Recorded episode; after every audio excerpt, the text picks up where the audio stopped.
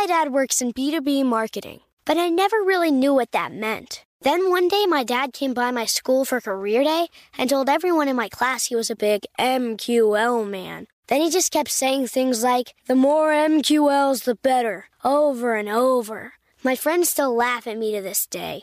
I think it means marketing qualified lead. One thing's for sure. I'll be known as the M Q L man's kid for the rest of my days. Why couldn't you just be a fireman or a lawyer? Why? You ruined my life, Dad.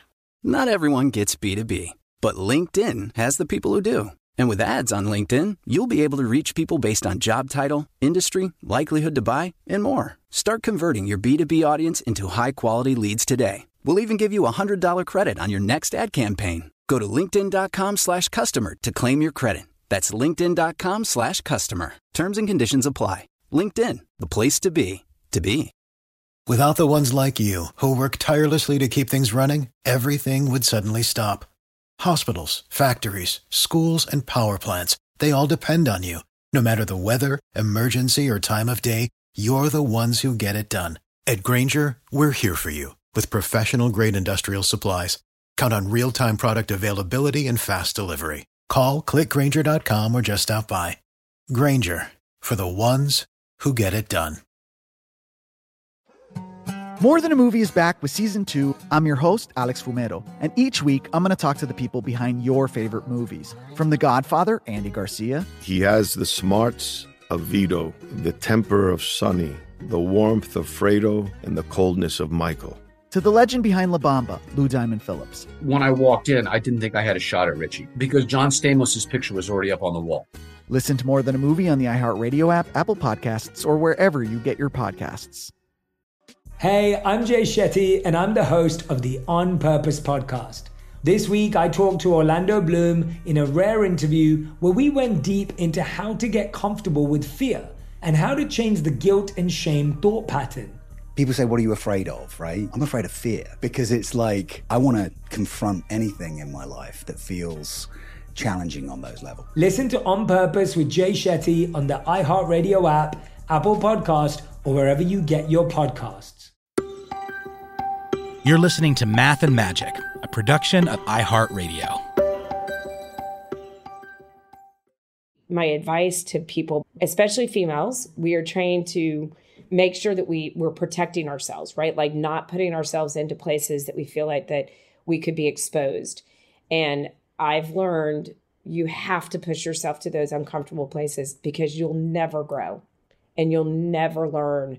And you'll hold yourself back from so much good opportunity if you don't get uncomfortable. Hi, I'm Bob Lippman. Welcome to Math and Magic, stories from the frontiers of marketing, where we explore the lessons learned from those who use the analytics and creativity of marketing to drive business and societal successes. Today, we have someone who's used a marketer's mind across many industries and has always come up a winner. It's Susie Deering, global C M O for Ford. Susie grew up down south and went on to have a pretty remarkable career all over the U S in industries ranging from telco to home improvement to tech. She joined Ford in the middle of the pandemic, so I'm certain she'll have some lessons about learning a new job in those conditions. She's tackled tough challenges again and again, but always has done it with her famous smile, thoughtfulness, and empathy. She's definitely a one of a kind. Welcome, Susie. Oh, thank you, Bob. It's so exciting to be here with you today. Well, we've got a lot to cover today on this episode, but before we jump in, I'd like to do you in sixty seconds. You ready to go? I'm ready. Do you prefer early riser or night owl? Both. Miami or Atlanta? Ooh, Atlanta. Introvert or extrovert? Absolutely extrovert. Silicon Valley or the Motor City? Little bit of both, because it's merging. C E O or C M O? C M O. Call or text? Definitely text. Disney World or Disneyland? Disney World. Slow and steady or pedal to the metal? Pedal to the metal. Bulldogs or gators? Bulldogs, for sure. Okay, it's about to get harder. Childhood hero? My mom. Favorite Disney movie? Lion King. First job? Babysitting. First car? Mazda G L C. Smartest person you know? Besides you? Ha ha. Mm. Jim Farley. Favorite food? Mexican. Favorite model of car? Ooh, right now, my Mustang Mach-E G T. Guilty pleasure. Chips and dip. And the final one, your favorite place to visit in the entire world. Italy, the coastline of Italy. Ooh, which part of coastline? The Amalfi Coast. Okay, let's start with today and what's in the news, electric vehicles. I think we must have hit the inflection point when my elderly cousin in Mississippi was first in line to get the electric F one fifty pickup. How is the consumer thinking about electric cars? And are we really at that moment when it all begins to change? We are at that moment when it all changes. And I think that a big part of the why we're at that moment is because of the F one fifty Lightning. It changed everything. It took what was very familiar and the most popular and best-selling truck in the country, and it went electric. And all of a sudden, that was something that people could look at and say, hold on, that's familiar to me. That feels comfortable. I can make that step. And because it was so dramatically different than what the, where the competition was, for those that were early adopters, it was an easier transition too, because it gave them something more than what they had today. You mentioned the point that this is the familiar. What is the consumer afraid of in this pivot? The biggest fear is range anxiety and the charging aspect. Instead of running out of gas, everyone is fearful of running out of battery. And we know that that's a big challenge because for consumers, they know where a gas station is. They don't necessarily see charging stations the same way or at the same amount that they see gas stations. And so that's the biggest barrier from a mindset perspective that customers have to, to start to accept. And I'd add one more thing to that. Yes, public charging is a big component of it. But what the big shift that we know that we need to educate consumers is you actually are basically leaving your home every day with a full tank, a full charge. And you tell me, how many times in a week do you leave the house every day with a full tank of gas? Probably not ever. It's very often that you got a quarter of a tank or a half a tank. So it's a big shift as to how we use our vehicles and the expectations of how we're actually maintaining them and the shift from gas to electric. It sounds like that as a marketer, your real challenge is to get people to realize they really don't need charging stations that much. But how big a problem is it for travel, or how many times will they really need that charging station? And how does that infrastructure get built? Is it public or is it private? Yes, we still do need public charging. The infrastructure does need to be built because you are going to need to take your vehicle on long distance.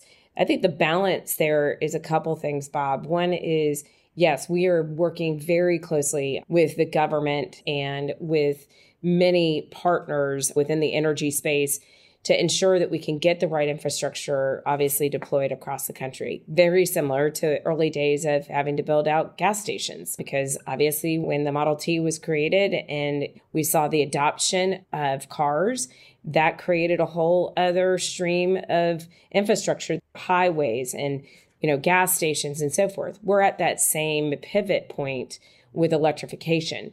So it's going to be a combination of obviously many different entities coming together, working collectively to solve that infrastructure challenge of the future. How does the consumer think about the electric car? Are they excited about it? Do they enjoy driving it? What is it that interests them there? We know if we can get a customer inside the cab and behind the wheel, it's game over.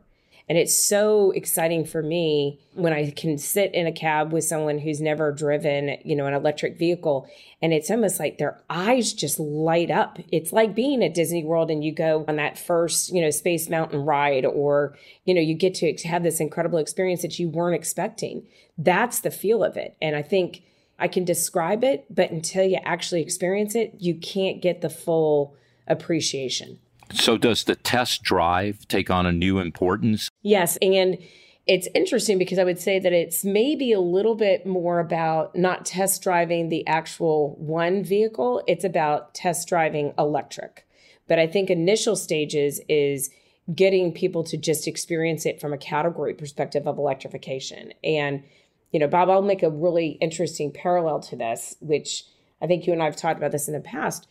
the parallels of us going from ICE to electric are so incredibly similar for me as going from landline when I was at Verizon, going from landline to wireless. And, you know, it's infrastructure challenges, and same thing in this regard. You know, wireless phones, nobody really understood, why do I really need it, until there was that need or you got the first experience. There were differentiations, you know, between carriers, just like there's differentiation between the vehicles and the design and the overall structure of the vehicle. But at really out of the gate, it's getting those people who say, I don't really understand what the buzz is all about. They just need to experience electric. So talk a little bit about the difference in strategy. How do you contrast it between, you know, the pure electric car companies and the other auto giants that are also making a shift? What sets Ford apart? Well, I think number one, our one hundred nineteen years of experience and know-how and expertise sets us apart from many of the startups. Number one, because we understand the discipline that goes into, you know, building vehicles and building quality and building vehicles that people really want. You know, we've been making seats inside the vehicle and interiors and paint and all of the metal for years and years and years.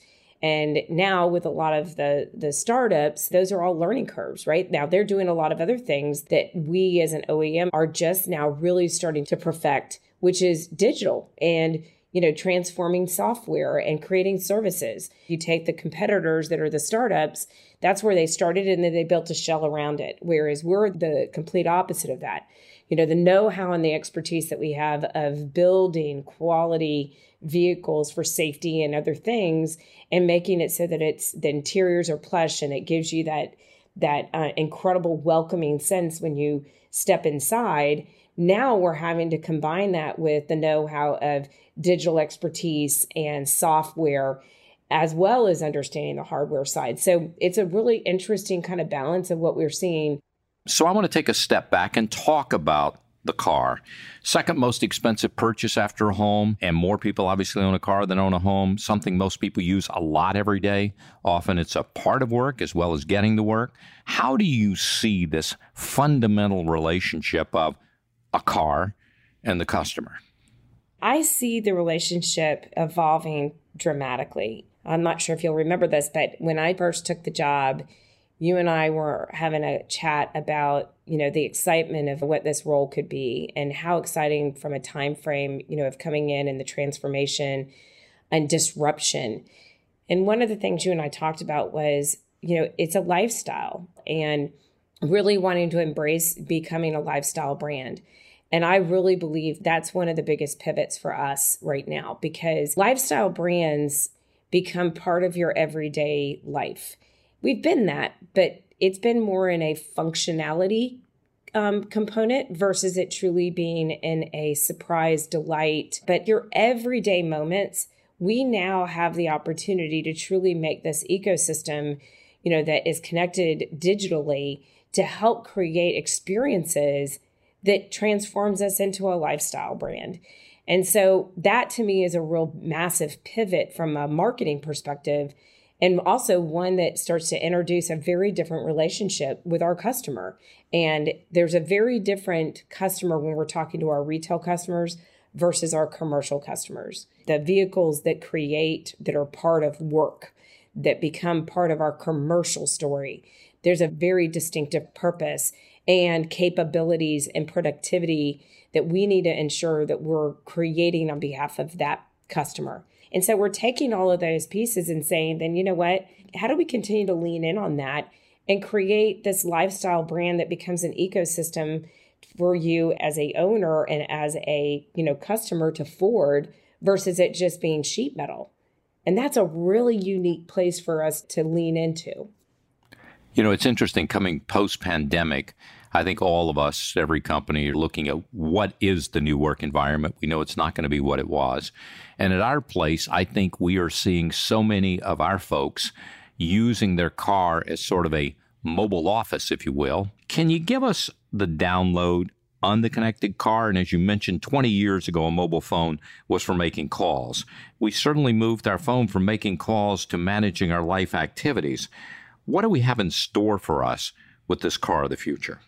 Yeah, I think that what we have in store is very similar to what we've seen in the transition from, you know, cell phones of being send to end, and then the transition to taking photos, and then the transition to data and utilizing the internet, and now managing, to your point, pretty much multiple aspects of your life, work and personal. The other interesting thing that I think here is the vehicle has always been more geared towards the driver, not as much to the passengers. You're starting to see that change inside the vehicle now.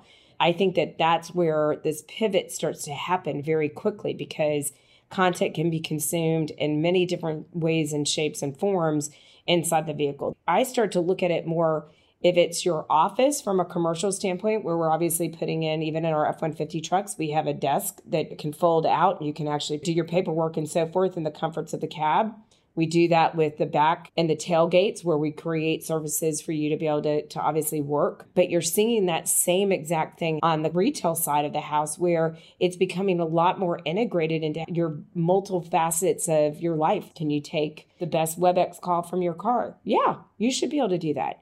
Can you multitask if you're sitting, you know, stationary somewhere where you can leverage the screens in the car? Yes, you should be able to have that capability.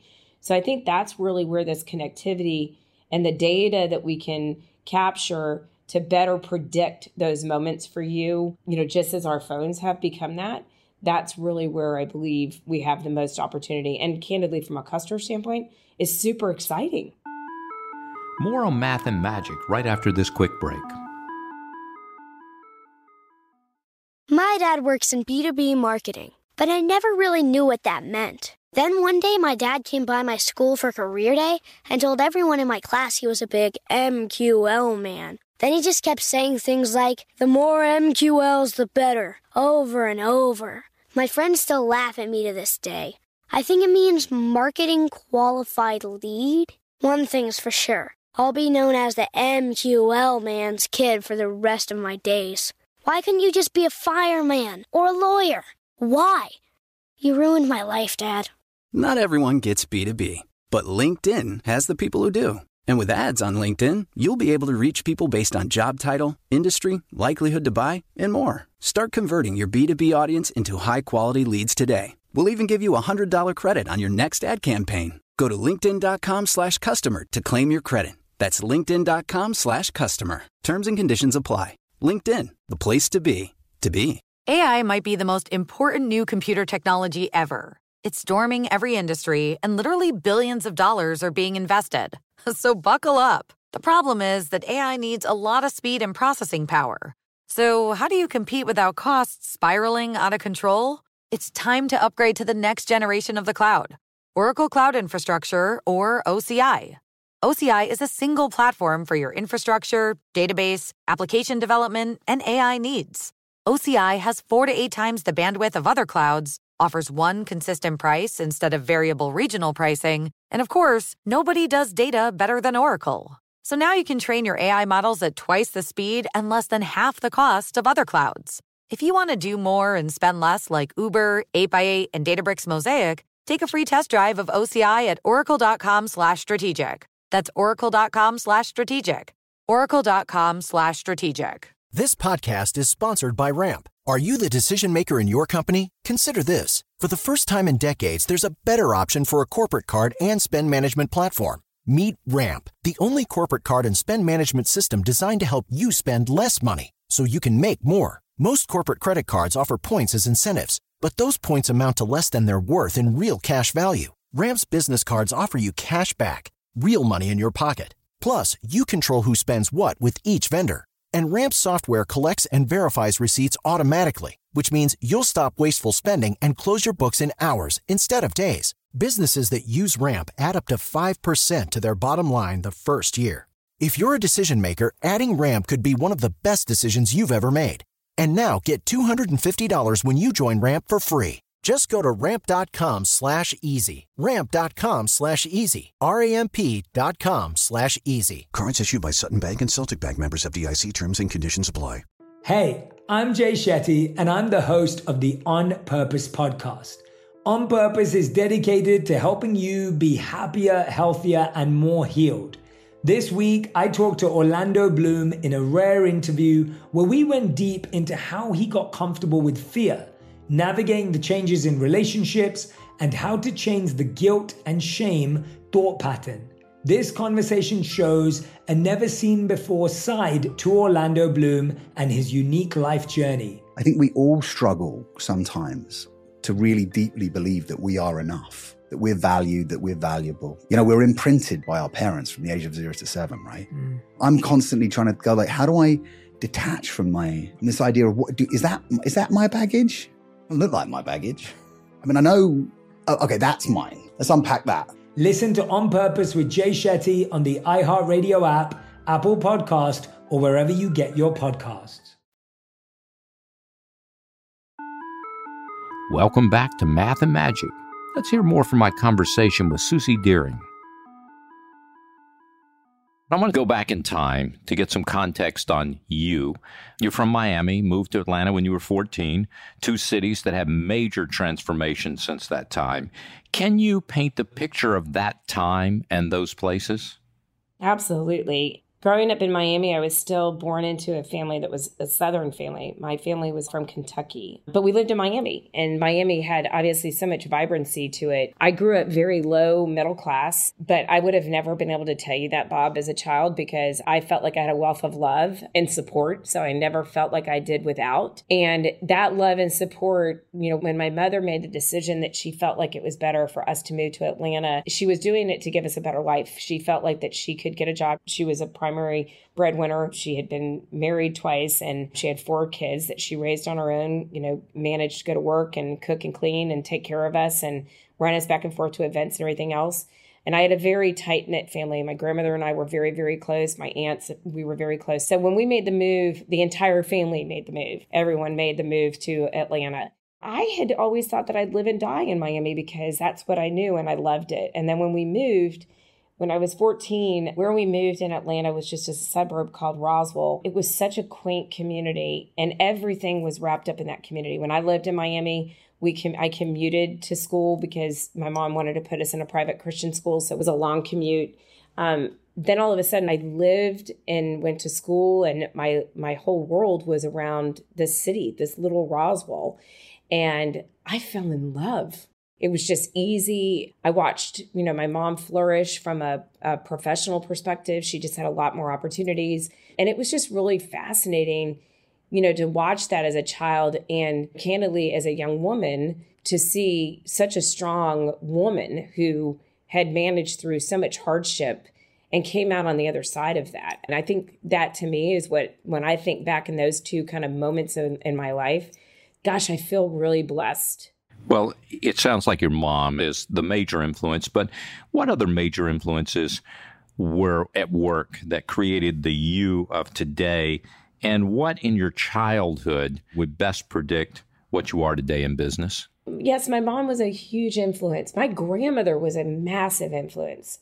She ran a company, she ran a gift shop when I was younger called the Beehive in Miami Beach. And as a child, I can remember three and four years old going to the Beehive, and I was so excited to watch her work. And she'd give me jobs, like opening up the packages that would come in, helping sort, you know, all the items. Gosh, I loved the adding machine. I remember as a child learning the old-fashioned adding machine. I learned how to, to do that really quick because I loved the sound of it, like when she would be doing bookkeeping. And then even, it was so silly, I can remember when I was in second grade, we had our desk, like you would do uh, board work. And Bob, I would literally set my desk up like an office. I would pull out things and set it up. My teachers would always ask what I was doing, and I'd be like, it's my office. And then I'd go to work. I would do my board work. So I think that it was just always inherently in me. I think some of the other influences were when I was in Atlanta, my aunt worked for the Coca-Cola company, and she worked in marketing. And I can remember early on just being so mesmerized by the customer stories that she would tell and the product introductions that she was working on. And I fell in love with it. It was like a good novel. Every Sunday night when we had our family dinner, for her to come to the house and tell the stories of what she was working on just felt like I was reading a good book. So I think that those were bits and pieces of it. But, you know, there's many people in my life that I look at, mainly women, strong women in my life. But, you know, as my career started, or, you know, even, you know, I worked all the way through high school, I paid my way through college. There are so many people along that journey that I just stop and think about often. And they don't even probably realize how big of an impact they had. You have this, as you probably well know, your reputation, you have this infectious smile, and you're always seen as this really positive person, positive frame of mind. Where did you get that?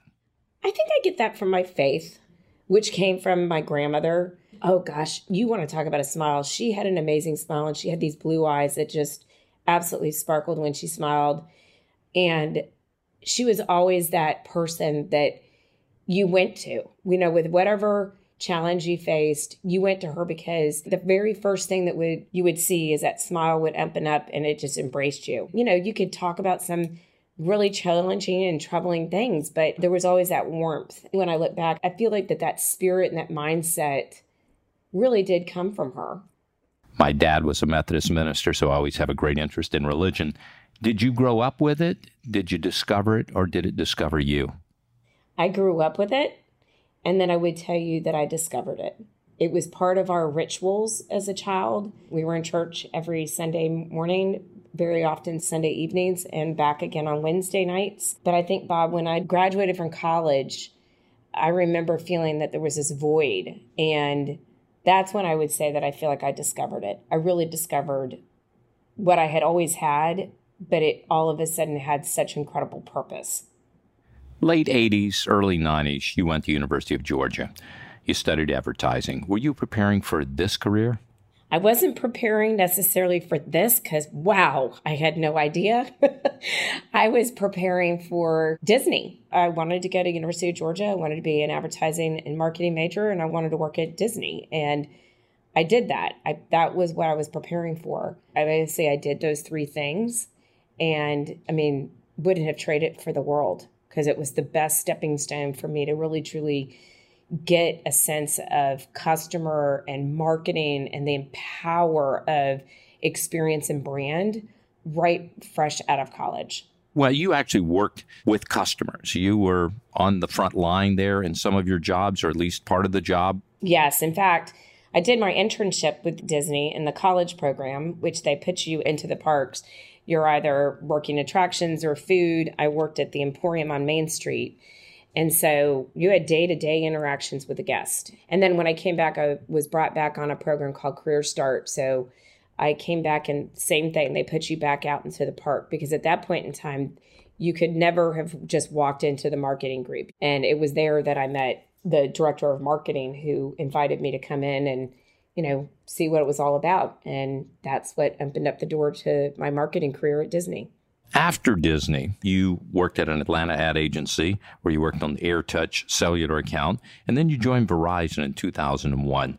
Did you see this huge telco revolution coming? No, I definitely did not. In fact, the funny little secret of that is when I left Disney and I went to um, the agency side, I had never thought of myself being on the agency side, but I realized at that point in time that it was good for me to understand the full aspects of marketing and advertising and see it on both angles. So I went to the agency side. I was working on Atlanta Braves and new business, and they came to me and said, hey, we think that we you really would be great working on the AirTouch business. And I laughed because I was like, oh gosh, how boring. I remember thinking, this is awful. I just went from entertainment to now I got to go work on this wireless stuff. Well, needless to say, I was a little wrong on that one because um, I quickly realized it was anything but boring. But I didn't see it at first. I really didn't. But I will tell you, it quickly came. I was right there at day one when the true transformation from a wireless standpoint started. And as soon as you saw it taken off, it was like, okay, this is a rocket ship. We got to hold on. What did those lessons at that moment tell you about the connected car revolution? You mentioned a couple of them, but it seems to me that probably of your background, that this probably is the most relevant to what you're doing today with the connected car. It definitely is. The one real obvious place that I look at and think marketing wise is the customer pain points.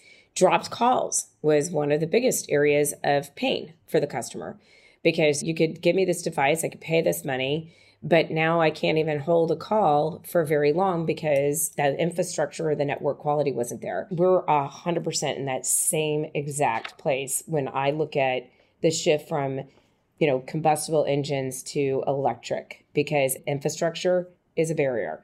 You know, the mindset of, you know, understanding how to utilize the vehicle the right way, the services, what we provide from a service perspective. There's all pain points and barriers there that are very, very similar to the same thing that we saw on the wireless side.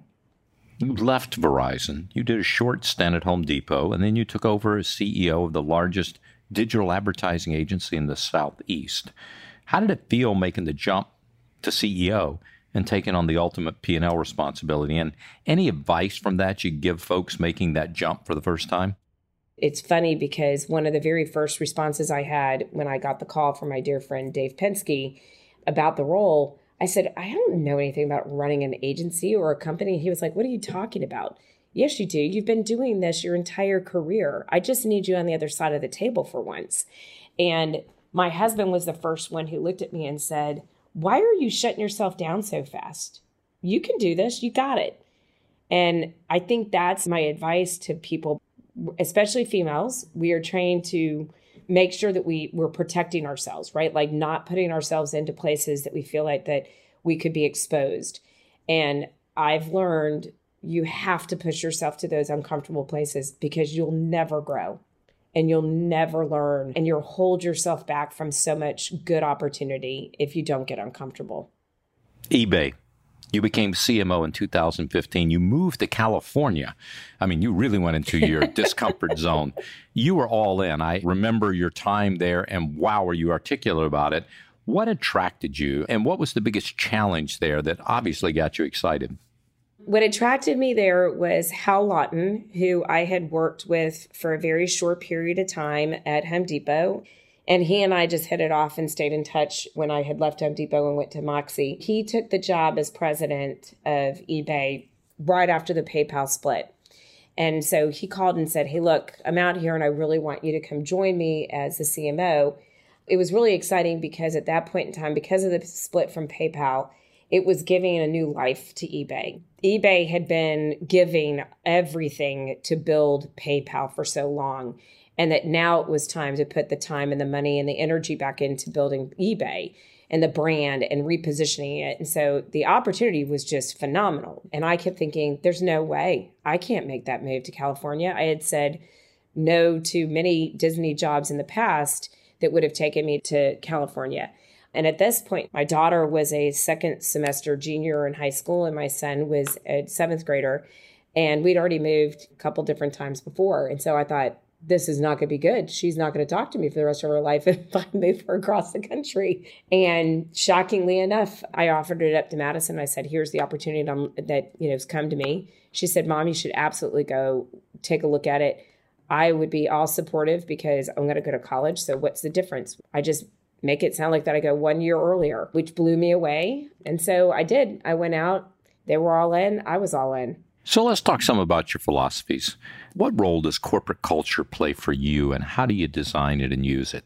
Corporate culture is challenging because there's so many different flavors of it. I think the part for me and my philosophy is I need to be true to my leadership style, and I want to ensure that I'm building an organization and a team that doesn't lead from fear, but they lead from opportunity. I want to ensure that there's a safe place to where you know, there can be very honest conversations, because one thing I will tell you that has always been very evident to me is in order for there to be transformation, you have to have respect and you have to have transparency and you have to make sure that everybody feels that they're aligned.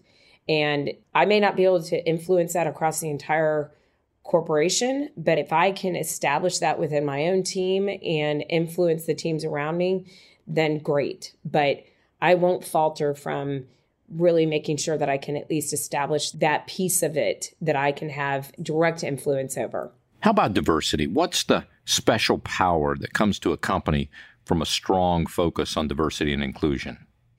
well, it becomes a secret power because, I mean, if you imagine that you can bring in diverse thinking and diverse people and cultures and backgrounds and really apply it differently to your, you know, to one, just you personally, it makes you better. It makes you a better leader. It makes you a better human. I know there's so many stats out there about the more diverse a leadership team is, the more profit the company sees. Candidly, I feel like that we still treat it as a pet project. And I don't think that's what it is. It's part of your strategy and it's part of how you just operate, think, and perform. I know you put a great value on family. How do you manage that work-life balance? Well, I first realized that it isn't balancing. If I was striving for something impossible, that was never gonna, you know, gonna help. Um, I do look at it as making sure that there's as much harmony and that I can, you know, live up to the priorities that I set for myself. And I'm very straightforward with my team about that and to those that I work with that my priorities are God, family, and work in that order. If the first two things get out of whack, the third thing gets really messed up. And so as long as I can keep myself honest to that, and I expect even my team members and my family to hold me accountable to those priorities, that becomes my guidepost. Doesn't mean that there aren't long hours. There doesn't mean that there's not moments that I have to pull away from the family to take care of something. It's just that I do that with respect and understanding as much as I possibly can. Can't tell you I get it right all the time by any means, but you know, I also expect that I give back those moments and being present when I am with my family because if I'm doing that for work, then it's at least expected that I can make sure that I'm doing that back for my family. Let's go back to Ford, one of the great American business success stories. Very rich backstory about a founder whose family is actually still central to the company. Very rare in business. How have you found it, and how did you find your way into that very tight-knit club? There's something very, very special about the Ford family that I don't even know that I can truly put full words to explain it. You mentioned earlier, you know, coming into uh, auto industry, which I am not, that's not my background, as we've just established. The other thing was I came into Ford during COVID. Every one of my interviews was conducted via video. And what I found really fascinating was immediately, I mean, even through the interview process and then even my first week on the job, Bill Ford reached out, Edsel Ford reached out, Elena Ford reached out. Each family member reached out to create a personal connection. And that was mind-blowing to me. It, it's really pretty special and something that, you know, I had the pleasure of speaking with Bill before I took the role, and I was almost a little kind of awestruck, if you will. And now just to think that, you know, it's an everyday that involvement that the Ford family has in one way or another is really very unique and special. And it's truly what I look at and say, it's one of the key differentiators for us as a brand, not just as an automotive company, but as a brand, because there's a signature, a Ford signature that is stamped on every single one of our products. And there's a Ford signature, a human signature that I get to see prominently on the building and prominently in every artifact within our company that just keeps reminding you of the humanity, the humanity that our brand stands for. You, as you mentioned, started your job in the pandemic. What did you discover during that experience that has changed really the work conditions? And what of those changed work conditions do you think are probably permanent and positive changes to the new work environment?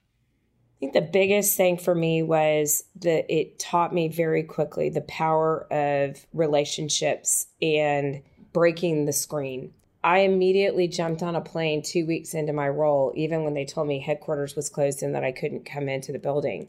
I said, okay, you're still going to let me into the city of Detroit, so I'm coming. So I, I came here. I said, I don't care, even if I just stay in a hotel and I work all day, it doesn't matter. I'm going to, you know, reach out to people to see if we can go on walks. And I did. I started meeting, you know, other team members. I was able to to go into the facilities that, you know, we still had frontline workers, even a P D C into our production facilities. And so I dove into where I could because I knew for me, it's not just that I was coming in during the pandemic. I'm coming into a company that has most people, the longevity here is like twenty-five years. So Bob, I was walking into relationships that were deep, deep rooted relationships.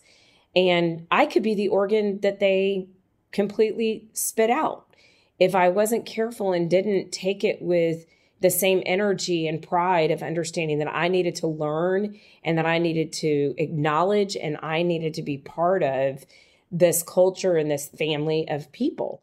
I can't let you leave today without asking you, if you could give your twenty-one-year-old self some advice, what would it be?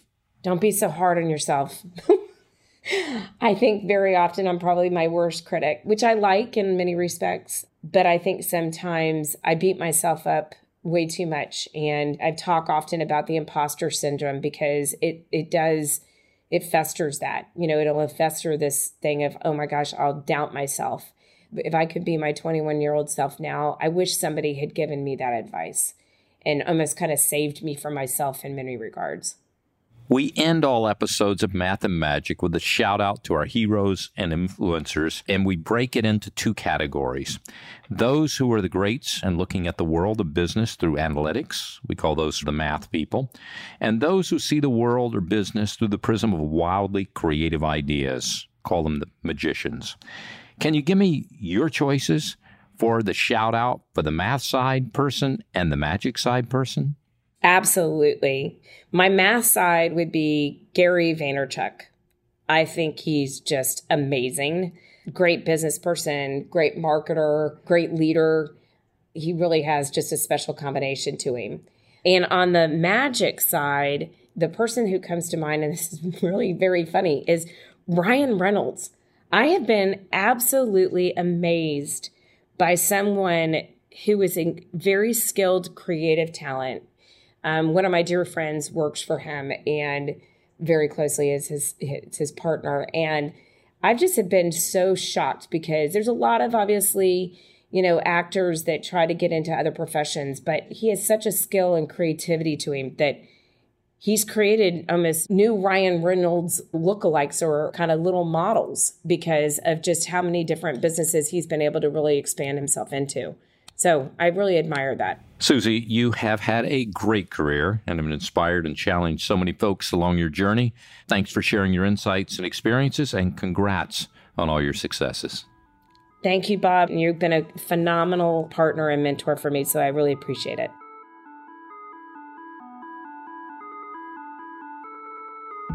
Here are a few things I picked up in my conversation with Susie.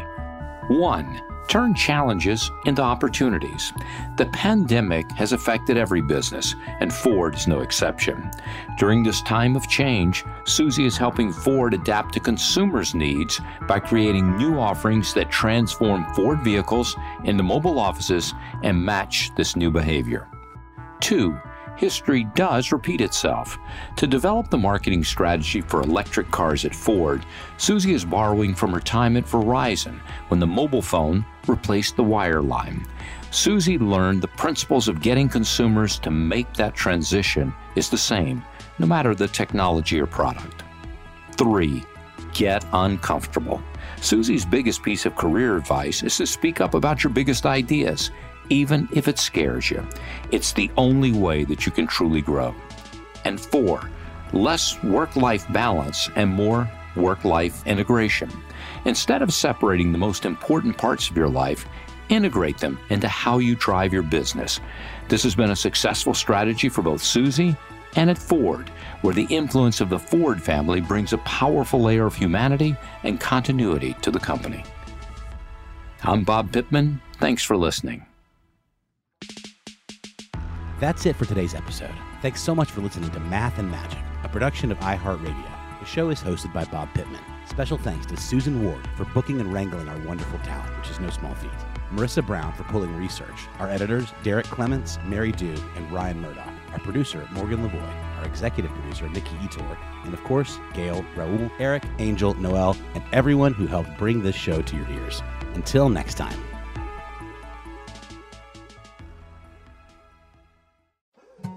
More Than a Movie is back with Season two. I'm your host, Alex Fumero, and each week I'm going to talk to the people behind your favorite movies. From The Godfather, Andy Garcia. He has the smarts of Vito, the temper of Sonny, the warmth of Fredo, and the coldness of Michael. To the legend behind La Bamba, Lou Diamond Phillips. When I walked in, I didn't think I had a shot at Richie because John Stamos's picture was already up on the wall. Listen to More Than a Movie on the iHeartRadio app, Apple Podcasts, or wherever you get your podcasts. Hey, I'm Jay Shetty, and I'm the host of the On Purpose podcast. This week, I talked to Orlando Bloom in a rare interview where we went deep into how to get comfortable with fear and how to change the guilt and shame thought pattern.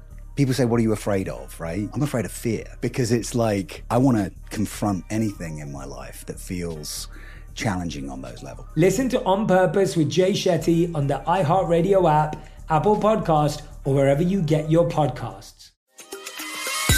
Get ready for Smart Money Happy Hour. Pull up a chair. It's the happy hour you wish your friends were having. Mix two money experts with some hot takes and a splash of nostalgia, and you get me, George Campbell. And me, Rachel Cruz, talking unfiltered about what's going on in the world, pop culture, and how to afford a life you love. We're talking money, celebrity budgets, and my budget for my two French bulldogs. It's a lot. You'll hear it all on Smart Money Happy Hour. Listen on the iHeart app or wherever you get your podcasts.